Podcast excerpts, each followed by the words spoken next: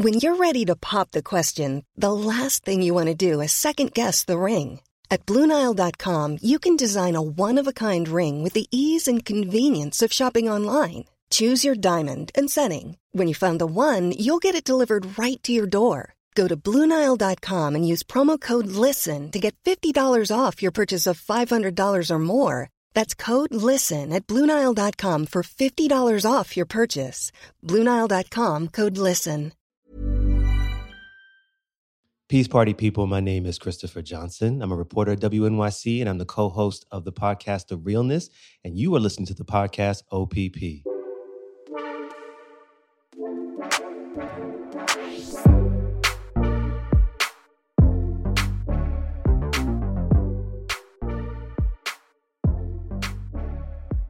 Pod blessing. Welcome to another episode of Other People's Podcast.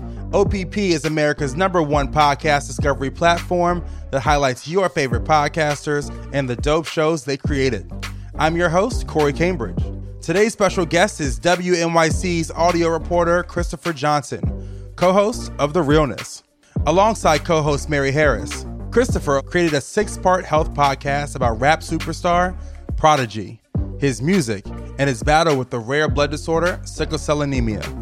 Using never before heard audio tape of Prodigy discussing life with sickle cell and exclusively obtained medical records, The Realness reveals how the disease touched almost every aspect of his life, from the sound of his rhymes to the circumstances of his death in 2017. The series goes beyond Prodigy's story to explore the broader issues surrounding sickle cell anemia, a condition that overwhelmingly affects black Americans and is chronically underfunded. In this interview, we learn more about Christopher, his career as a reporter, and of course, we get into his dope show, The Realness. So, on to my conversation with WNYC's Christopher Johnson. What's up, Christopher? How you doing, man? What's happening, man? I'm glad I finally made it. Dude, what an honor to have you here. I am mainly here to watch you drink that gallon of Dunkin' Donuts coffee. Uh, look, this is a medium, by the way. This isn't even a large. Some days I get the big boy. I'm not. We don't even. I don't even want to talk. I just want to sit here and watch you drink that whole thing. Oh, dude, this is like a like commercial. yeah, You know what I mean? exactly. Look, well, look, Dunkin'. I think they have a very unique brand. Like I like Starbucks Uh huh. and I like Dunkin', but Starbucks is for like the the, the Lululemon girls. Uh huh. You know what I mean? Like I do yoga. Uh-huh. I like to like wear my reader glasses. This is for like, yo, I'm a hustler. For the rugged, the rugged, The rugged man. I got my flannel Got your on today. on. Yeah, you're taking it back to like the Nirvana Soundgarden. yes, yes, yes. Uh, Yeah. Well, I call it my lumber black look. Okay, lumber black. You know what I'm saying? Urban like lumber that. black. I like that. How did you first get into podcasting and into the media world? So I've been doing radio reporting, radio journalism now for 15, 16 years. Okay. I started with National Public Radio in DC as a producer on Morning Edition. Um, and I want to give a shout out to my former boss, now godmother, Audrey Wynn, who took a chance on me. Um, I came in, I was a PhD dropout, didn't know anything about. A PhD dropout. Yeah, yeah. I was in a PhD program um, doing history at George Washington in Okay. DC. I just kind of had had enough of school. One day I woke up and was like, yo, I've been in school since I was five years old. I can't, I just have had enough of all of it. So I took some odd jobs and was listening to the local NPR station, and they were doing um, like a job fair. So I went there, met some good folks. One thing led to another. And I show up for the production test.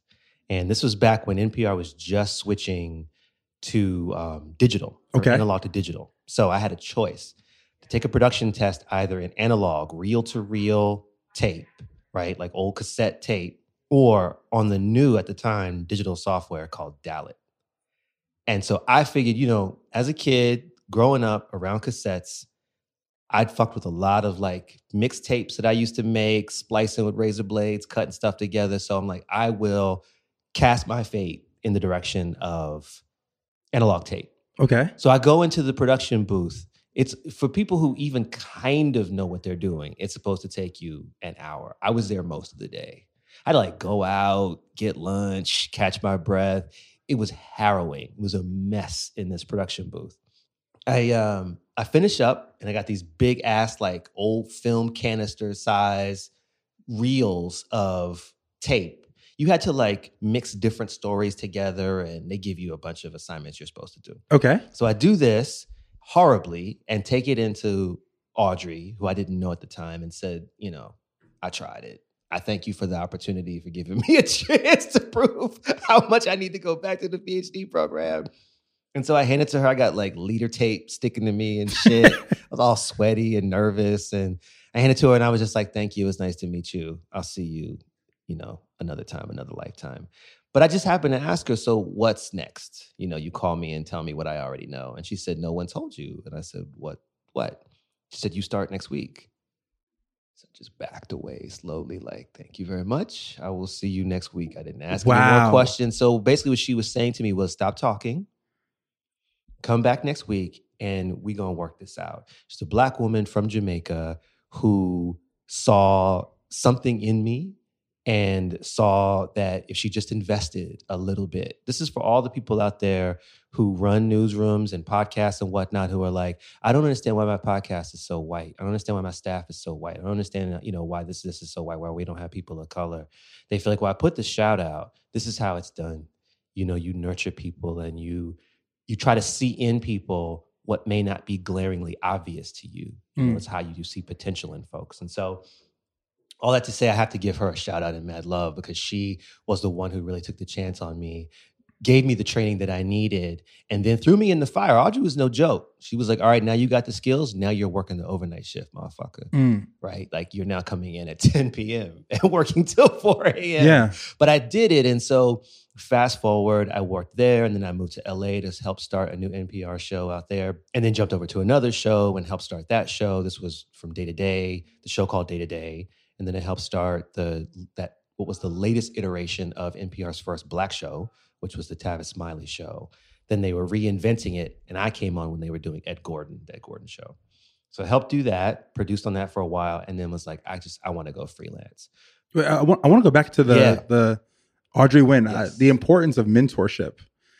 You know, Yeah. and I think that you know I was having a conversation with a friend about you know, the concept of being a self-made man Uh huh. and how none of us are or, or self-made you know women. Yeah. Um, that we are none of us are self-made. Right. That we all have to have someone Right. to help us and Right. to believe in us, Mhm. and the the aspect of mentorship is so important. For sure. Um, what did you learn from her as a her for her being a mentor, giving you that opportunity? So let me back up and say that I've been blessed to have a lot of mentors throughout my life from when I was a child, just neighborhood mentors to people in school through like high school, but even into college mentors who took me in and saw something in me or just like liked me, right? Wanted to spend time with me and be a part of my future and a part of my life.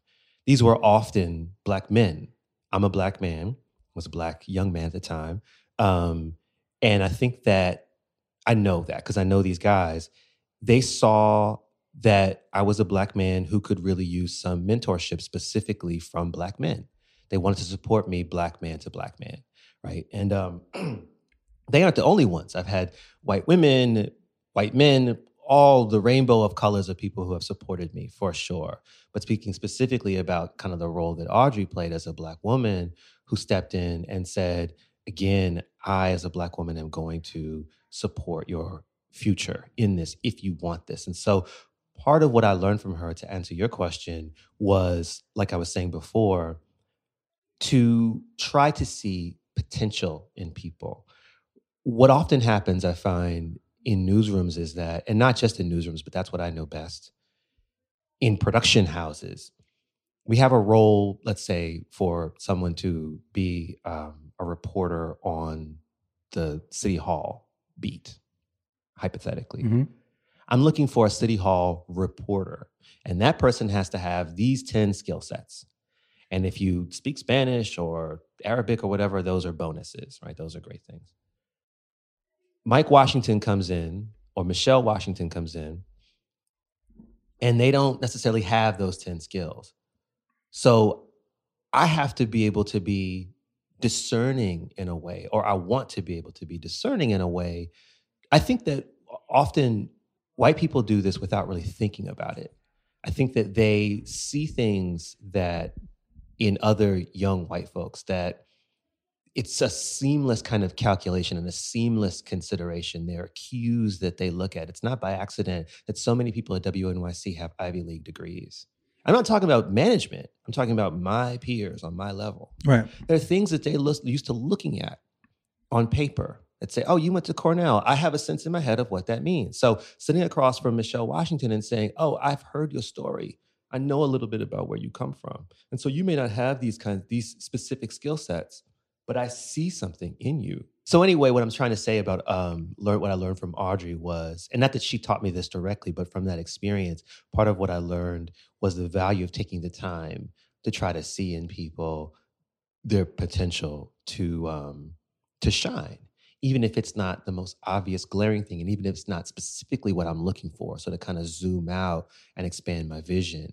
Not that i'm have often been in a position to hire people but i have a couple times. Had a Yeah. chance to at least make recommendations or reach out to folks even with the realness.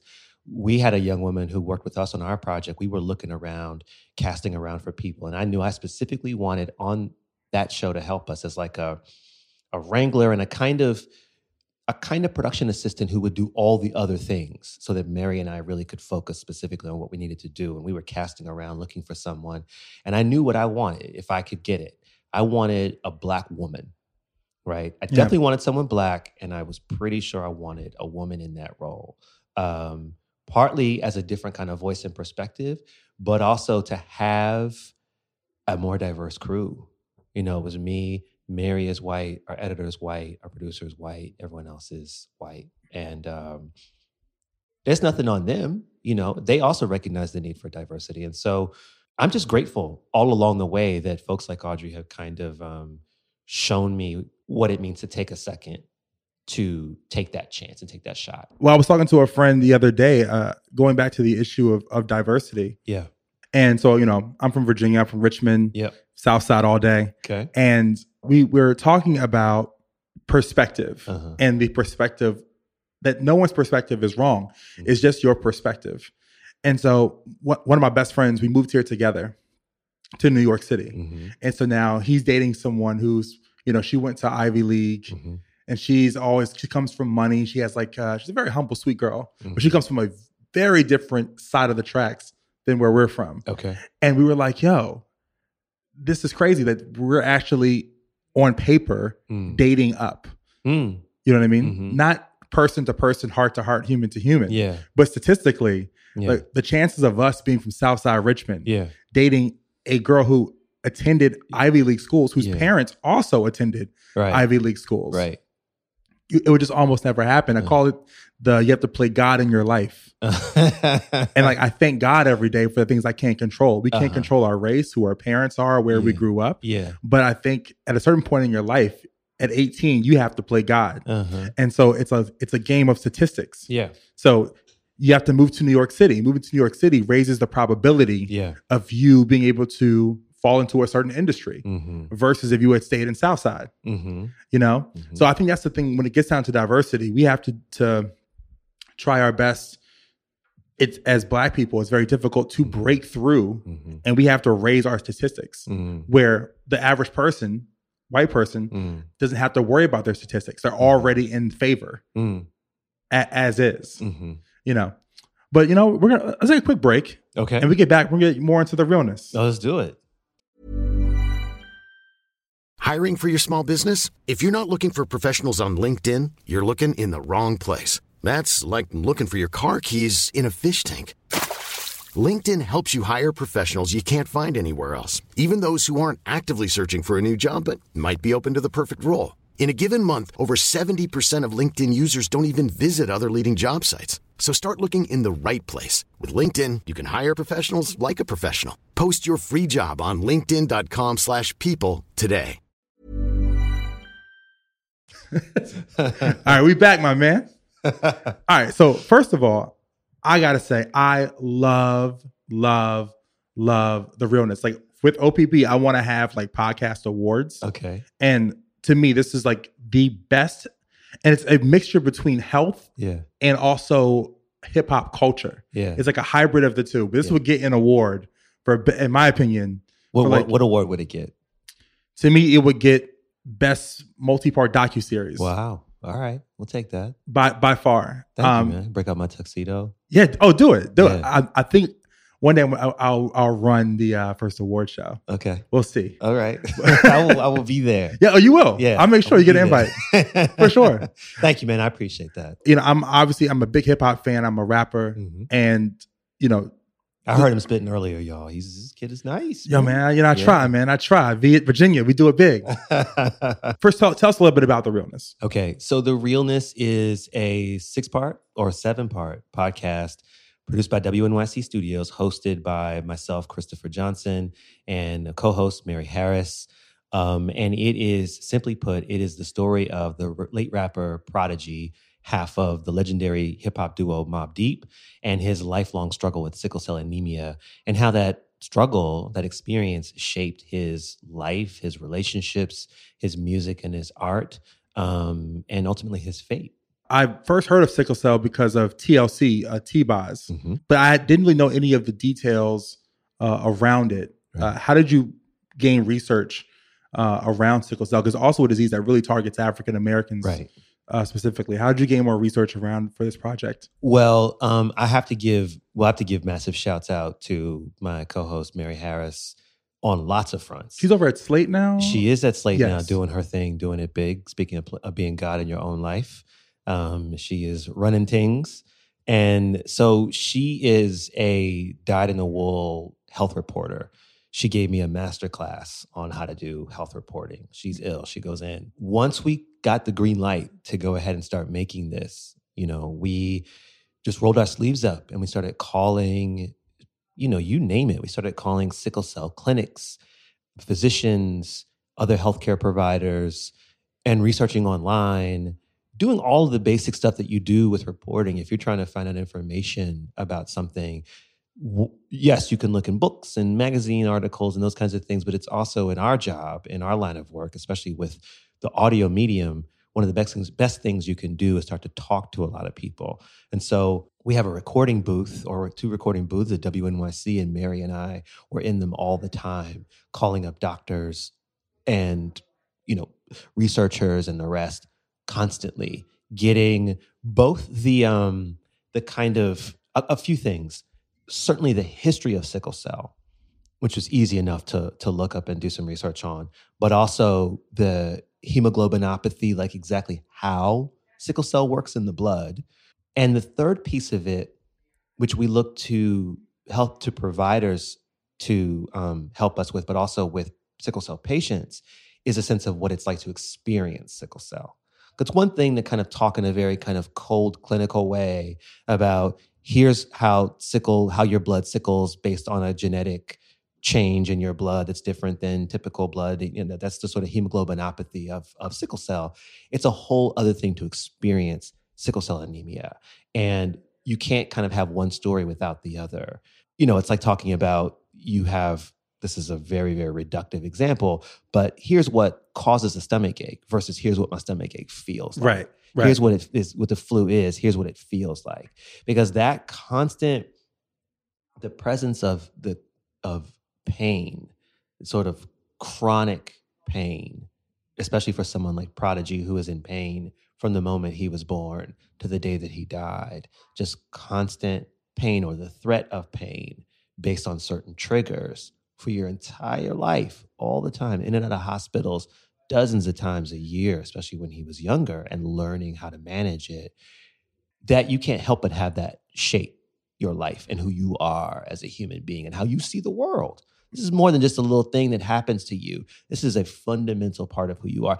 Didn't define him by any stretch, but it is a piece of who he was. I I dare say. What was the the inspiration behind or the original conception idea of doing this project? Mhm. How did that even come about? Right. So um, I was a part of the health unit at WNYC, which was a small team of folks.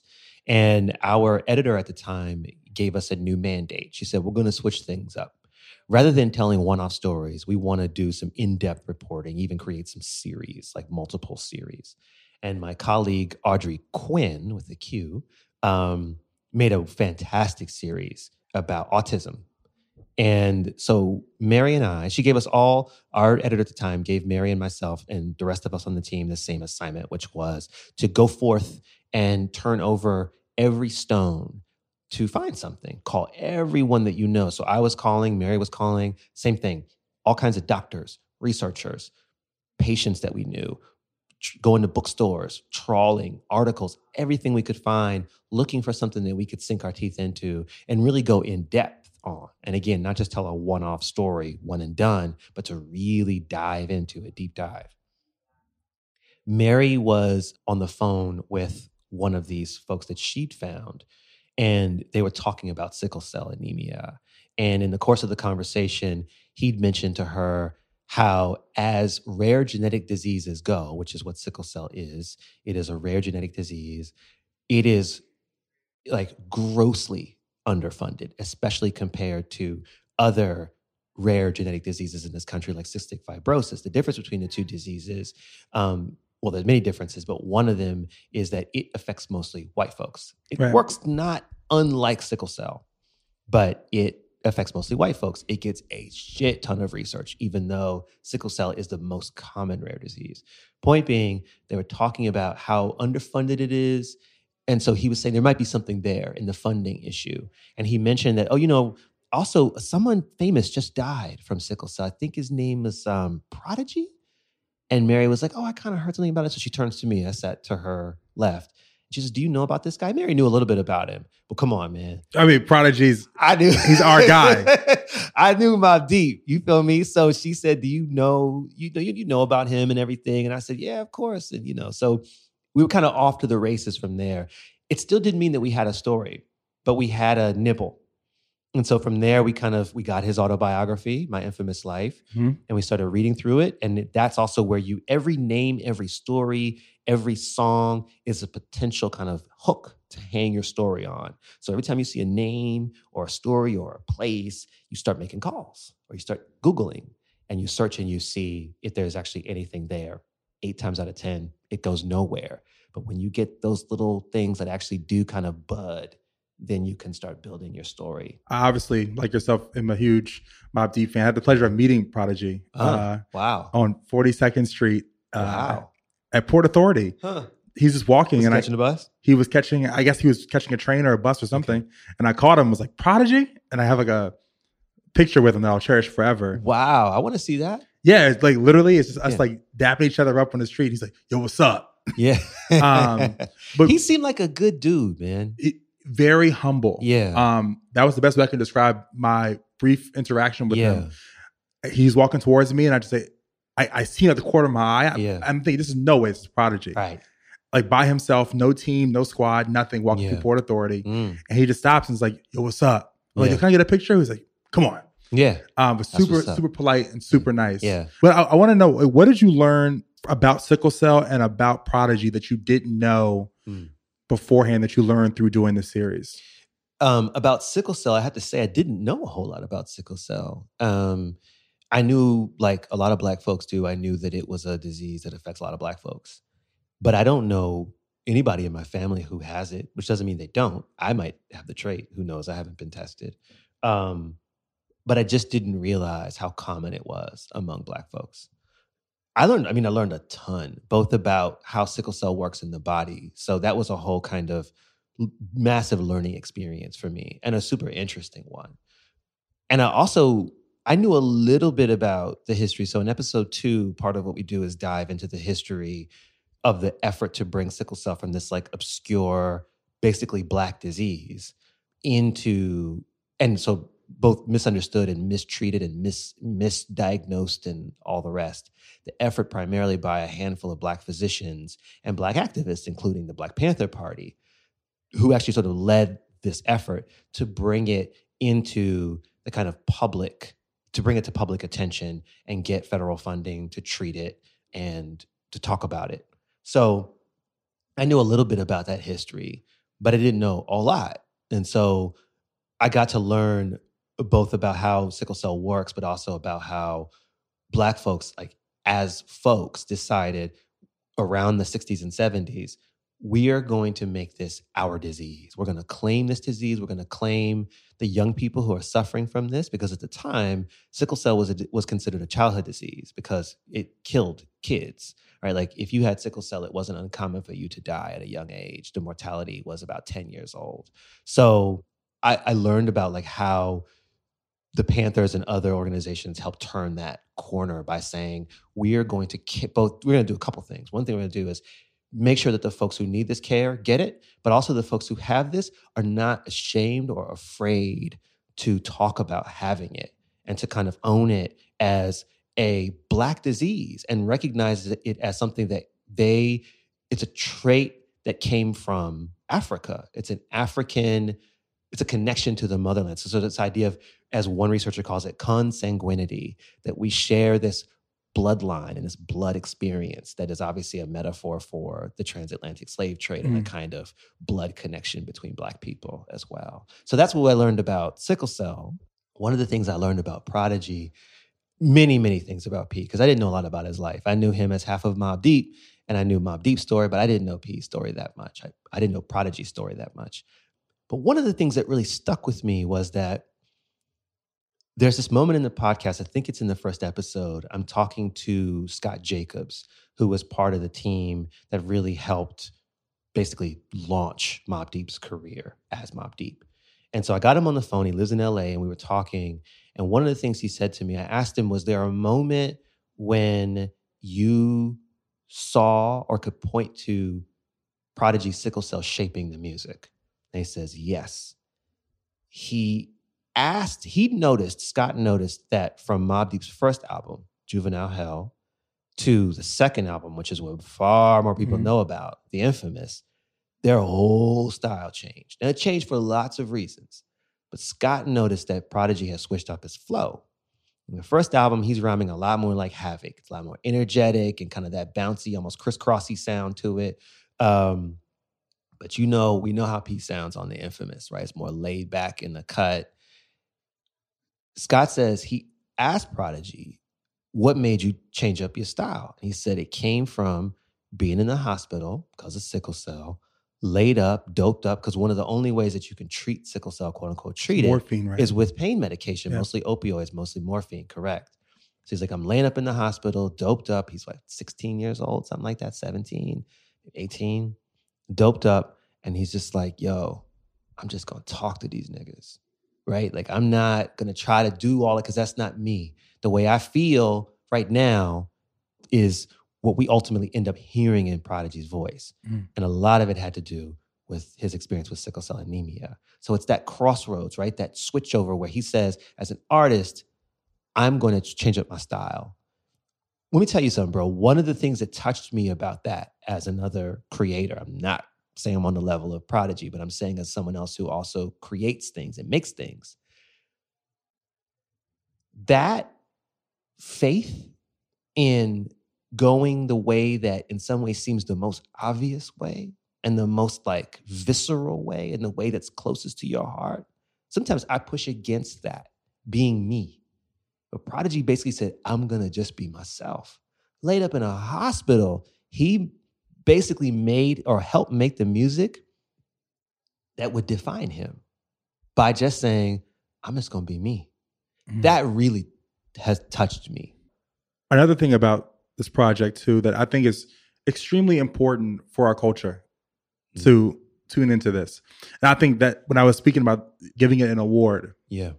this is the number one like BET like essence podcast of the year. Like I think that one thing you've done an amazing job, you and Mary both, and the entire team at WNYC did a great job of delivering a health podcast in a way. It's almost like giving you vegetables, Mm. like underneath like some Skittles. Uh-huh. Right. You know what I mean? So if, if you are a hip hop fan, you can resonate with the story, obviously, and the narrative of Prodigy's life. Right. Right. But it's also intertwined where you're learning something about your own culture, your Right. own people, Right. um, in a way it's easily digestible and Right. entertaining as well. It's what's it's what Jerry Seinfeld calls um, broccoli deep fried in chocolate sauce. There we go. That's that's exactly what this is. you did an amazing job. Uh, so yeah, so we are come to the point of the show called our podcasters picks, where I ask our top podcasters their top three favorite podcasts that we should be listening to and describe them to the audience. Okay, one of the ones I can I would pick is uh, you know this podcast Heavyweight. No, It's a tell me about it. Podcast. Okay. Um, it's by it's a Gimlet podcast. It's been around for a minute. It's hosted by John. I think his name is Jonathan Goldstein. Okay. He used to work on This American Life, and he's close with those dudes who created This American Life and went on to found Gimlet. And it's just so basically, I don't know how Jonathan would describe the show, what the conceit of the show is, but basically what he does is he finds people who have unresolved, who have these sort of unresolved parts of their past. And he helps them move towards getting some kind of resolution and confronting whatever this unresolved issue is from their past. It often involves him, whoever he gets confronting some person from the past. So he'll find someone who there's one story, one of my favorites is this guy who eh, just moved to Los Angeles and he moves in with these roommates and there's a pizza place nearby that he frequents and what had happened to this guy is that he'd both gotten kicked out of the pizza place for stealing slices, which he says he never did, and he got kicked out of the the group house for not really participating in the group house culture. Okay. This had happened years earlier. So then he finds his way to Jonathan, and Jonathan's goal is to help him make both of those uh, broken relationships whole again. And it, it sounds super like therapeutic and touchy feely. This show is off the chain. It's so Okay. fucking funny. And Jonathan is ridiculous. And I have to say that one of the reasons I love it is actually, it's rarely the stories themselves. The stories are dope. But the thing I love about it is the tangents. Mm. He goes on these tangents just like I do during podcast interviews. he, No, goes no, no. On these, he goes on these tangents. And the thing I love about it is that he indulges them. He goes on, oh, this is a tangent. I'm just going to lean into it. He has these crazy ass tangents, and I love the courage in it. So that's one thing. Okay. Listen to Heavyweight, y'all. It's been around for two seasons now.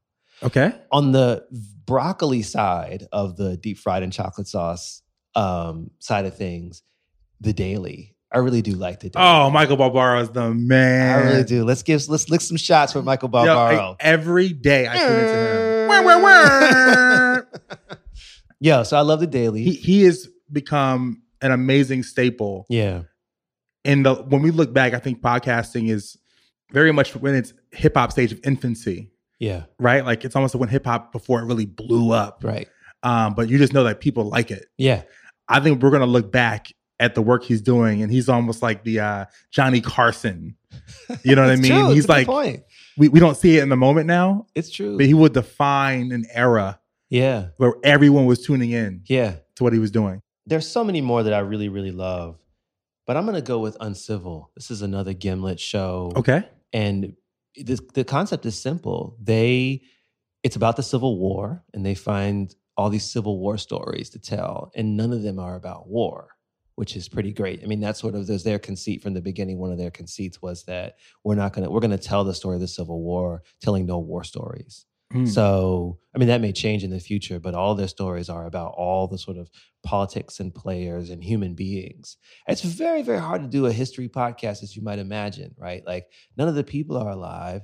There's no tape from something that's that old. And so it's just ill, like the way that they're able to.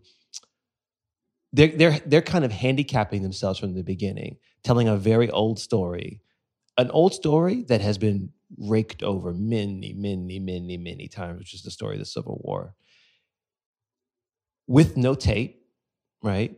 And not about war. And yet they come off. It really comes off. So, It- so it- it's the, the human story of the Civil yeah, War. it's not human stories. Yeah, it's all that it is. so it's kind of like Jack and Rose in the Titanic without giving any like you're getting this, this a love story, not about like the technical aspect of how the ship fell. some of sunk. some of it, some of it, but what they don't do is um there's not none of it is about being on a boat. Okay. the most obvious thing to talk about when it comes to the Civil War is war. The most obvious thing to talk about in the Titanic, I think, is that you're on a boat. So, but there's so many other stories that could exist in lots of other contexts Okay. as well. Okay. They're human stories, which is what the film The Titanic is, I guess, gets so much love for. Is that they're hu- even if you, you know, obviously you've never been on the Titanic, but they're stories you can relate to. Christopher, lastly, why do you podcast? Stories, bro. I I'm doing a story right now about Queensbridge. Speaking of Mobb Deep, I'm doing a story about Queensbridge, kind of revisiting Queensbridge houses, and I'm working on a story about Queensbridge. And so I went to Queensbridge for the first time ever, actually, um, earlier this week. And I went to meet the um, president of the Queensbridge Tenants Association, Miss April Simpson. Everyone calls her Miss April.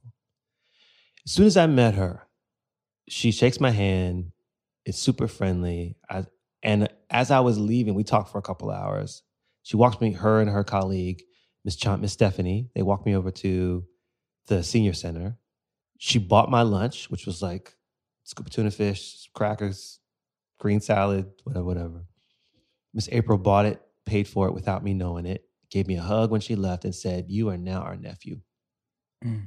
Just met you today. You are now our nephew, right? So you call me auntie. You're our nephew. What I love about podcasting is bigger than podcasting. It's just telling stories. Whatever I end up doing from here, podcasting, making films, writing, whatever it is, it's folks, bro. It's meeting folks. It's meeting people. It's getting that quality time and that personal time and that kind of connection with people. I love it. Now, maybe I should have some grander vision like I want to free the people and let folks know about malfeasance and get Trump impeached and like this sort of mission driven work, which all shouts and respect due to that. My stuff is just not as lofty. If my work goes in that direction and really has that kind of consequence, then that's dope. But for me, it's telling the stories that I really enjoy and making the connections with people that I really enjoy. And especially, I'll just be real, telling stories about our folks, about my folks, about Black folks in this country and around the world. I will die many times over before I'm ever able to like run out of those stories. And I love it. Christopher Johnson, man, you are a real inspiration. like, I'm so glad that we met. Likewise. Now that I know that It's we're neighbors, we'll be hanging out a whole lot more. yes. You're the man. Thank you so much. You're a real inspiration in the space, man. And I just really admire what you do. Thank you, man. I want to give you a shout for easing into this or for moving into this world of podcasting. You're independent, right? Yeah. That's not easy to do. So I want to give you a shout and not just more than a shout, a blessing. Oh, thank to you, really brother. offer you a blessing and that the like the road for you is clear and that the runway is clear for you to make the kind of art and the kind of work that you want to make um, because there's a lot of competition out there and i'm not even talking about other podcasts i'm just talking about folks who just might not really understand who you are what you're trying to do. You feel me? And so i'm it makes it like warms the cockles of my heart to see you here in this little room inside of a, a co-working space. That's genuine passion and love. And so i have to bless that and have to give that you know my support. Thank you, brother. You know, the new phrase is called pod bless. Pod bless Pod bless, man. see that's why i gotta hang out with you young folks man keep me up Ain't that young no more. But you, Chris, you're the man. But thank you so much, Christopher. I Yeah, man. appreciate you. My guy. We out. Thank you all so much again for tuning in to another episode of OPP and to our special guest, Christopher Johnson. You can find the links to his show, The Realness, in the description of this episode. This episode was co produced by Daniel Hogarty, mixed by Mark Bird. Music for this podcast was produced by Richie Quake. And before we get out of here, be sure to check out our other show, Silent Giants, which highlights the superstars behind the scenes of popular culture. I'll provide the link to that in the description of this episode as well. I'm your host, Corey Cambridge. Pod bless. Till next time.